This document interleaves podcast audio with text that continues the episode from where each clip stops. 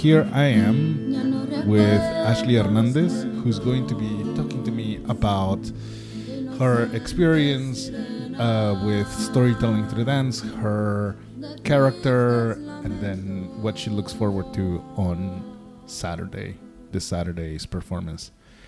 Ashley, how are you doing? I'm doing well. You know, I feel good. Um, I just right now it's really hot outside, so yeah, it is. It feels good to be here. And you just came back from a uh, workshop, right? Yeah, I just finished doing a drawing workshop. Um, I was just teaching people how to um, use brush pens to sketch different ideas, paint, um, draw flowers, draw people. Right, and um, so that's what you do for for fun, right? Like as a hobby. Yeah, that's one of the main things I do for fun. Uh, I like to play chess. I yeah. like to mainly draw. I play video games. When I have the free time, you know, I work a lot. And um, right now, a new hobby I have is just doing like um, improvements on my house, you know, just doing projects. It's really fun. Talk to us about your experience in um, storytelling through dance. Uh, storytelling through dance. well, I'm going to start with how it started out.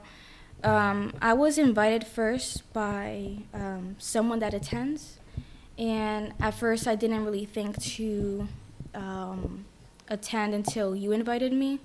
And then when I came, um, I'm just naturally that type of person that whenever I'm in a new group of people, I find it hard to just get used to being there. Like I just naturally default to being uncomfortable. But as I've been here, um, I almost feel like I'm like meant to be here. So I feel very comfortable being here. What's one of the things that makes you most comfortable? Um, one of the things that makes me comfortable being here is just the um, people that attend storytelling through dance. You know, their personalities. It's nice to be part of a community where um, everyone is just kind to each other. Hmm. And how long was that ago that you started coming? Was, has it was it this year, 2021, or was it last year, 2020? I think it was last year, maybe in September. Mm-hmm. Yeah, I was part of the play Rosa de Stools. Yeah. Right. Right. And um, what do you remember? What character you played last year? I was just um, one of the mean girls. I didn't okay. have like a major role. Okay. And then this year you have a, a, major role. Can you talk to us about what that role is? Yeah, so for um, But We're Still Here, my role is Queen Salali. And basically, that character, um, she's very stern. She's very, um, she looks down on people. She is accustomed to having her way by using her authority. And um, in the part of the play where she appears, um, it, it plays out what happens because of her character and because of, um, well, she doesn't always get her way, basically. And do you, when you play that character, do you have somebody in mind that you think about that you're like, oh, this is the person who this character would be like? Honestly, no. I just think of like a generic evil queen character. Um, yeah, it's kind of hard to say a specific character. I don't have one in mind. What has it been like to play somebody mean? Um, the interesting thing is that when I started, I felt like it was impossible for me to even play that type of role. And um, I almost enjoy playing that role now, which is kind of dangerous. Like, I don't know if that's okay. Because it's kind of fun to play a dramatic role now. Mm-hmm. But it has been, um, it has something, it's been something that I've grown into, but, you know, I've enjoyed and stuff. So you said that it that it has been kind of dangerous for you to like see yourself in that role? Yeah, because um, it has become fun, you know?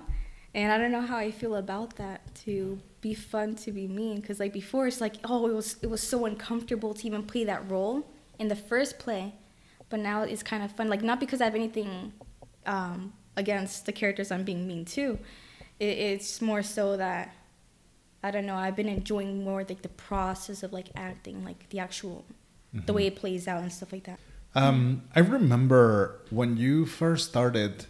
Um, one of the one of the directions that that we would talk about uh, would be, hey, like, can you can you project your voice? Can you be a little louder? And now I feel like you have stepped into that role and you're like very comfortable with um, projecting your voice. Have you seen that change in yourself? Um, I think that I've definitely been more confident in me speaking because before, um, especially when I'm with many extroverts, I just naturally become even quieter than I already am. But um, I don't know if it was conscious of me to speak up more or speak up louder. Um, but I think it just came from being here enough to be comfortable um, speaking my opinion, speaking my role, and stuff like that. What would you say has been a significant change for you that you have seen since the time that you st- started coming to storytelling through dance? Um, I feel like I've gotten closer with some friends, mm-hmm. and that has been a major change for me because naturally I'm very reserved. I'm to myself, so um, storytelling through dance has helped me uh, make friends and build stronger friendships. What do you think is the future for for uh, Queen Salali? What do you see her doing in the future? As far as like what she would do like after that scene, um, I can see her maybe going to her I don't know queenly office, trying to change the laws to better I, I don't know, benefit her. But as far as her life before, um, I'm not, I, I don't have anything really in mind. One of the projects that we have in mind is to actually create stories about some of these characters and i think that one of one of the stories that i would like to explore more is with this queen. So what does she look like? What does her story look like? So exploring that would be i think very interesting for for us, for Barrio, and for for this community. How does how does somebody become so hungry with power that they are just affected by somebody who speaks something about them or says something about them? I mean, people people say things about you when you when you are a public person, right? Like no matter what. So, but if you let that get to you, then you're probably in the wrong place. you're doing the wrong you're in the ro- the wrong role if if you are going to worry about what people are saying if you're in public office. Yeah, like to add to that, I think that people that have a status or job where it relies heavily on what people think of them. So, like a queen role, she could have been born into that mm-hmm. from a noble lineage. Um, but to maintain power a lot of it has to do with like popularity and stuff like that because you know despots are always in, in history are always overthrown like once they lose popularity so they have to control um, what their people think of them so i feel like for her to behave that way in the scene largely comes from insecurity like the more any little loss of power um, can gradually grow into no power at all because mm-hmm. ultimately her power comes from the people. The people have her power. Mm-hmm. Hmm. Yeah. Do you think that she knows how to play chess? No. She doesn't know how to play chess? No, no. Why not? I, I don't know. I just never thought about it. and chess, for chess, you need to be very logical. So. And and the queen is not logical. I don't believe that she is. Um, from the way that she treats people that are supposedly beneath her. Mm-hmm. So that's just my opinion because uh, being kind is wise because typically there's no reason to be mean. Hmm. That typically hurts you to hurt other people. Are there parts of Ashley that are the queen? And are there parts of the queen that are Ashley? Um, I, I actually don't really see the queen in me, but I haven't thought that deeply in it. And as far as like parts of me that are in the queen, um, I mean, I think it's natural that everyone cares about, to some extent, about what other people think of them. Um, so I guess I see that in me and her. hmm There's there's obviously um, a fear um, to admit that there are parts of us that are mean or that are that are, could be part of that role. Um, but I think I also think that part of that is also being fun. You know, like admitting that there are parts um, of us that we are all capable of doing evil or doing good.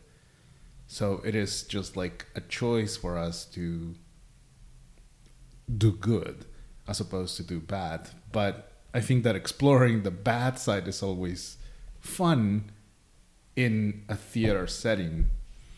So that's what that's what I was hinting at. Uh, uh, if if you have found yourself that being the queen has helped you explore that part of like okay let me just like do my will and no one else's or like my will will be done type of thing. She's definitely that type of character as far as like how that relates to me. Um, i think that it's natural and i think healthy to some extent to have moments where you're not necessarily nice because naturally like there's gonna be instances where like you can be angry and um, or upset at something and the way that you feel is valid. So like that part of the queen you know like we can all relate to. But Mhm. in my opinion um, as far as like the scene in the story like i understand that it hurts to have um, someone speak badly of you but it's also important to examine like why that's being said and to see if it's actually true to look at it objectively. Um, when people see it, even um, whether they see it live or if they see a recording of it, what would you like them to know about this character? What would you like to know about Queen Salali? I think that the biggest lesson is it's okay to challenge authority if it seems like the right thing to do. And um, ultimately, it's important to try to find out like what is the right thing to do. Um, if it's right to question authority, to change who is in authority, and to always try to be um, objectively uh, to see um, people in power for who they are. Mm-hmm. Think that when when I was when I was writing the the the character, one of the one of the things that I that I did was think about somebody who was in a way very naive. Um, because there's a part in the in the story where she's like, "Well, can you tell them to sit down?" And then the you know the the maid goes, "But there are no chairs," you know, and um, and she's like, "Well, I knew that," but sometimes I think that she's just like preoccupied with other things, and there's like some so much going on in her life that uh, she chooses to hold on to to the wrong things, and that to me it made it made her very human. It's one of the it's one of the things that I really like about her, is that she's in a way she's funny because she's that naive right like she's fighting this whole thing because somebody somebody wrote on a poster that you know like the queen should work or or something silly, right? Like, and she's making a big deal out of this, and I think that that makes her a lot like a lot of human beings that I know. Probably me, you know, like I I I am probably in the queen a lot because I I often worry and and concern myself with things that are like not important probably. Yeah, like um and that's um whenever I um play those lines of like, oh, but there are no chairs. Well, I knew that. Um, I always thought that she seemed illogical from that because yes, people can sit on the floor, but like if you're sitting on a chair, like why can't other people sit on a chair? Like why do they have to be? It's almost like they have to be beneath her even physically. Mm. Yeah. Yeah, she's she's disconnected. She's like focusing on on the wrong things. She's she sees herself above others.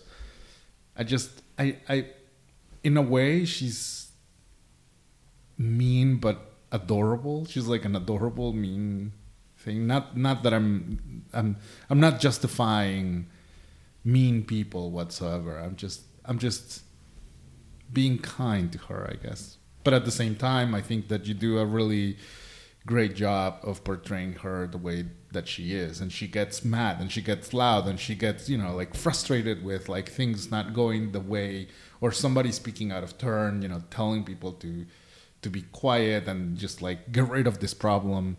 Um, and then as you mentioned like she can't wait to get out of this situation so she can go and change the the laws or whatever you know? Um, so I wanted to do a public thank you to you for for doing this role. Do you see yourself um, uh, playing other roles in storytelling through dance in the future?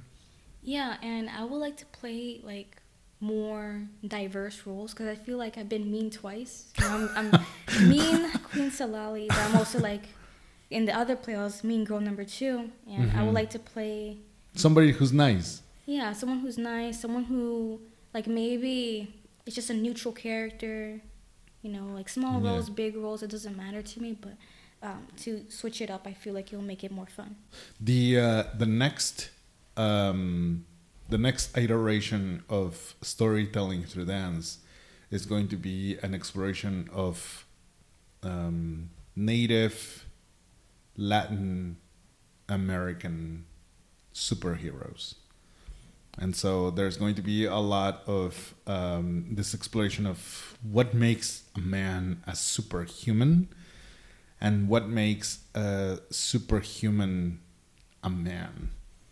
And um, exploring i think that it, it's going to be an exploration of of love of of feelings of um, not belonging of feelings of loss um, and feelings of of gaining power, stepping into power.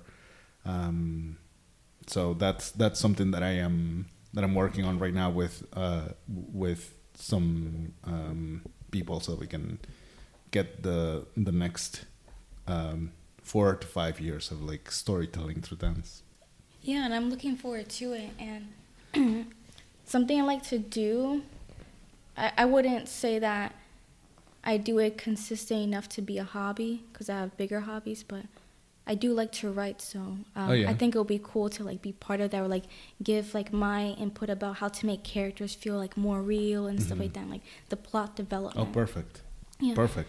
And I was thinking as well. I want to go back to Queen Salali because I was thinking about this while you were talking. Like something that I would like for people to know about Queen Salali is that someone can do something that's mean um, or horrible, but that doesn't mean that the person is necessarily a mean or horrible person. So um, I guess a life lesson from it is to try to approach people in a way that um, see the potential good in them, and if there is bad in them um, or justifiable anger, uh, to recognize that, but to always try to see as much good as possible in people, to try to bring that out of them. Hmm. Yeah, and I think that that's that's a really good um, lesson to have and a really good thing to to know.